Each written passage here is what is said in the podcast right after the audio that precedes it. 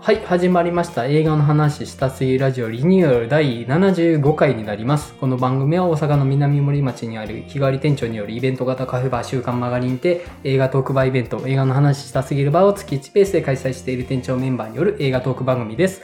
私、映画の話したすぎるバー店長の山口です。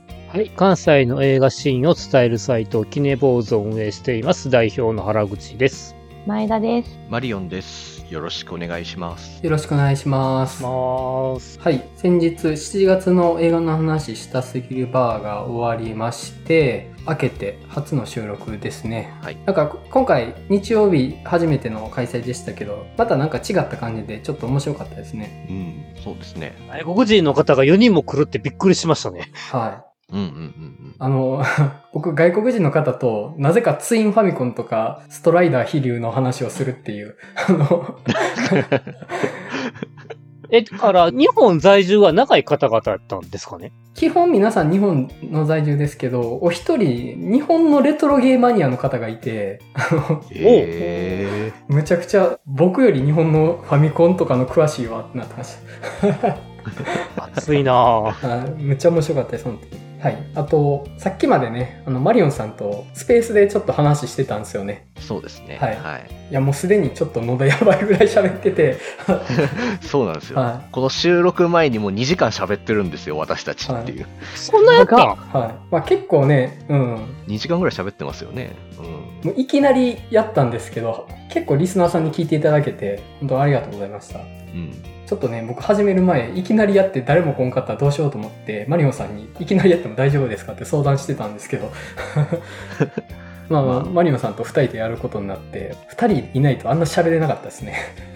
もうそう。ちょっと一人でやるとかやったら多分寂しいなと多分思ったので、なるほど僕もじはゃいあ入りますと思って。ちょっと突発的にやるのはやめましょう。あ のちゃんとやれそうなのを決めてからやりましょう、今度から。はい。そうですね。はい。では、皆さんの近況を伺っていこうかと思うんですけども、原口さん、最近いかがされてましたでしょうかはい、キネボーズとしてはマスコミシアターをしまして、ソニック・ザ・ムービー、ソニック VS ナックルズはいはいはいはい。で、あと、魚の子を見ましおて、おはいはいはいはい。おー。で、あとですね、今ちょっと頑張ってるんですけれども、今週末公開の劇場版猫物件っていう作品がありまして、うん、これ関西だと KBS 京都の深夜やってたんですけど、うん。ドラマ10話分を見て、劇場版を見て、今週末に舞台挨拶の取材と、主演の古川祐樹さんと永井美智香さんのインタビューをするっていうのがありまして、ドラマと映画ってなかなかハードなモードで頑張ってました。うん、なるほど。で、あとね、映画以外で、えっ、と、微妙に映画が絡んでるんですけれど、美術館の個展をいくらか見てまして、はい。ピーター・ラビット展、はい中村祐介展、で、岡本太郎展はい。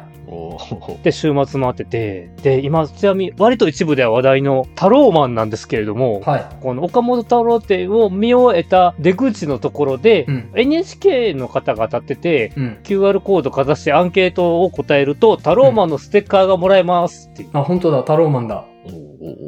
あの、岡本太郎って、やっぱ絵がすごいですね。うん。うん。あの、まあ、ピカソとかを学んだ後の戦後にも、巷言われてるような作品をガンガン描いてるわけですけど、やっぱりこう、絵にも育児にも意味が込められてて、で、それをコントラストのきつい絵で描いてるので、もう、すごい絵に力があって、それを見るだけこう、呆然とするというか、うん、でっかい海外ないと見た意味がないというか、一応動画以外はスマホでも撮ってもいいんですけど、あれは見た後で小さい画面で見るより、やっぱり現物大きい絵で見た方がいいよなっていう、うん、うん。なんかすごい絵も見たなっていう思いをしました、と。うん。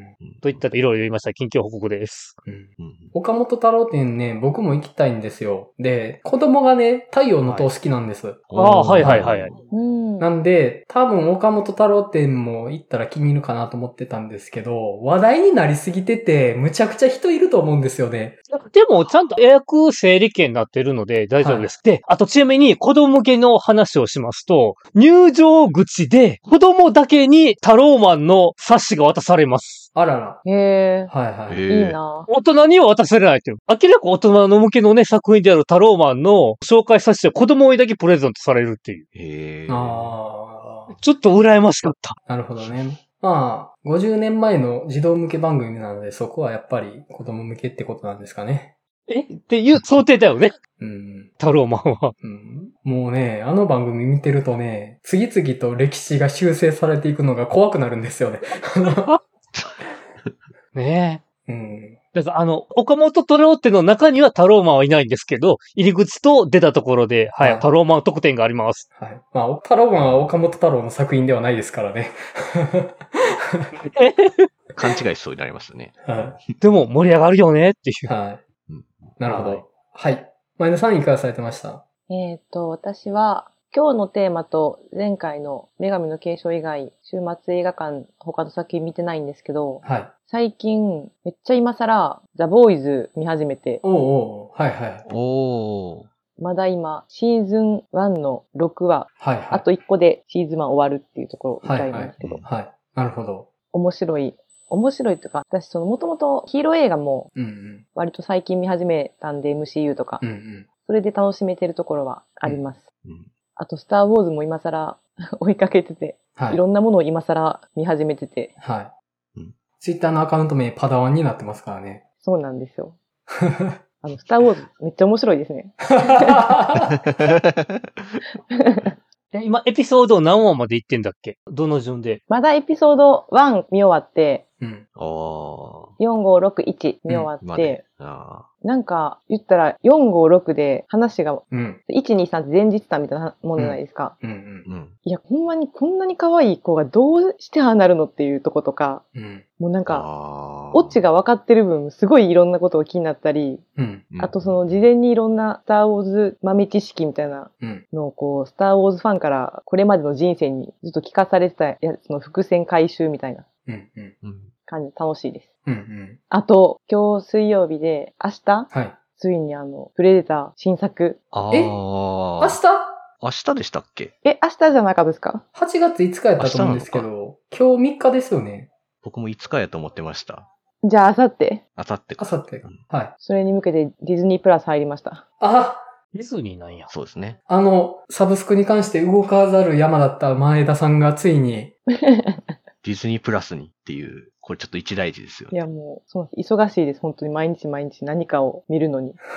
うんなるほどね。そんな感じの近況です。はい。うんマリオさんいかがでしょそうですね。何回かポッドキャスト内で前田さんとか原口さんが触れてたこちらアミコを見てきましてう、はい。このポッドキャストの収録の後にも二人からめっちゃ勧められてて、もうこれは見ろとみたいな感じはいで結構勧められてたのでちょっと見てきたんですけど、はい。ちょっとね、僕あんまり好きじゃないというか、結構辛い話というか、うん、映画のクオリティはめちゃくちゃ高くて、主演の女の子、アミコを演じてる女の子とか、すごい存在感やし、演出とかめちゃくちゃいいんですけど、もうなんかとにかくなんかもう僕の神経を逆なでしてくるというか、なんかすごく自分の中で嫌な気持ちになっちゃうというか、なんで僕こんなに嫌な気持ちになってんだろうって思っちゃうぐらいというか、で、同じ原作者、今村夏子原作なんですけど、の星の子は僕めっちゃ好きなんですけど、うんうん。うんただ、今回のこちらアミコに関してはなんかすっごい僕の中でこう飲み込みにくい映画で、確かにこれを見ていろいろ喋りたくなるという意味では、すごくこう濃い体験というか、今その自分の中でのある種の拒否感ってなんだろうみたいなのを考えたりとかしたくなるぐらい、すごく映画としては良かったなというふうには思ってます。はい。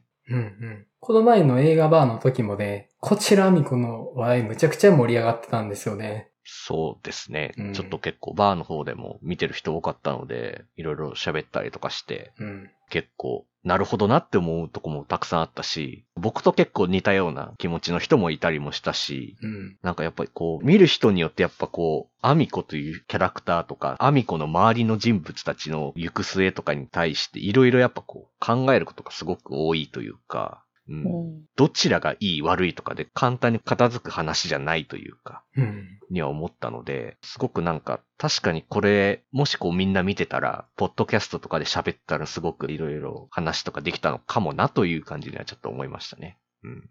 うーん。なるほどね。いや、私、あの、映画版に、で、すごい、アミコの話したすぎて、もうできる限りの知り合いに事前に見てほしいっていう連絡をしたんですよ。映画バーに来てくれるうん。人に。偉いなぁ。なのに私だけ話できてなくて、皆さんと思いああ。そうも、なんですよね。そうわーってなってます。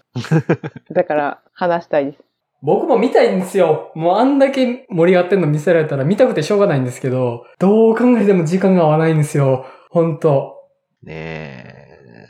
辛いな えーじゃあ、あと、週末か、山の日の祝日とかかなそうですね。今時間出てるとこやとあまあ、配信始まったタイミングでやってもいいし。あ、でもまあ、うんそれでも全然、うん。後で取り上げても全然、いろいろ話すことたくさんある気がするし、なんかそれまでにはなんかいろいろちょっと、僕の中でも考えまとまるかなっていう気がするし、うん。うん。まあでも、僕見に行った時結構お客さん入ってて、うん。ちょうどその週のアトロクのムービーウォッチ面でも、こちらアミコが取り上げられたんですよはいね、確か。うん。うん。そうですね。はい。まあ、なので、やっぱまあ、皆さん入ってたのかなっていう気はしてましたね。うん。ロングランとかしてくれたらいいなとはいうふうに思いますね。このまま盛り上がって僕が行けるタイミングの上映時間ができてくれたらいいんですけど、うんうんうん。うん、確かに。まあ、あの、待っといてください。 見ますん で。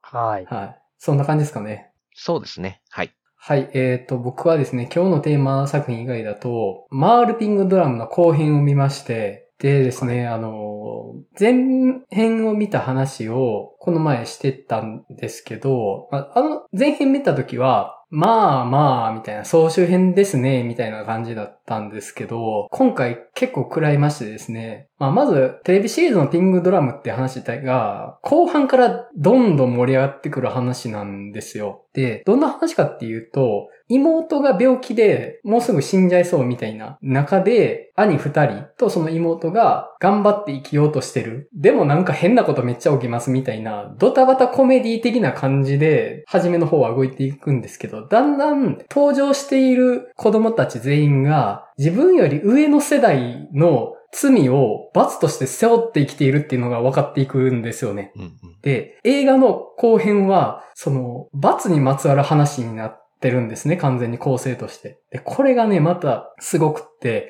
今回もやっぱり総集編ではあるんですけど、そのピングドラムが持ってた一番芯の部分、その上の世代の罪を背負う子供たちの罰とはどうなるのかみたいな話がぎゅうぎゅうに詰まってる映画で、まあ、正直元々のテレビシリーズが持ってたポテンシャルの範疇のものではあるんですけれども、やっぱりむちゃくちゃ刺さりました。うん。特に、その上の世代の罪によって社会から分断された子供たちはどうなるのかみたいな話になるんですよね。そういう社会から阻害されて孤立してしまった人たちが、その何者でもなくなる。っていうのが作中で最大の恐怖として描かれてて、で、それがね、今むちゃくちゃ刺さるんですよ。誰からも愛されませんでした。誰からも選ばれませんでした。そういう人が社会の中で透明な存在になってしまうみたいな。これ、今の話でしょうと思って。テレビシリーズ自体は11年前のアニメなんですけど、むしろ今じゃんと思って、むちゃくちゃ刺さったんですよね。うん。11年前の時点でも、すごい同時代性のある話だなと思ってたけど、むしろどんどん時代性を帯びていくというか、あの、恐ろしいですね、本当に。うんこの作品のパワーが増してるということは、世の中が良くなくなっているっていうことなので、あの、まあ、そこの辛さはあるんですけど、だからこそ、この作品のギリギリの救いみたいなものは、ぜひ見ていただきたい気持ちがあります。はい。そんな感じでした。では、今日もテーマトーク入っていきたいと思います。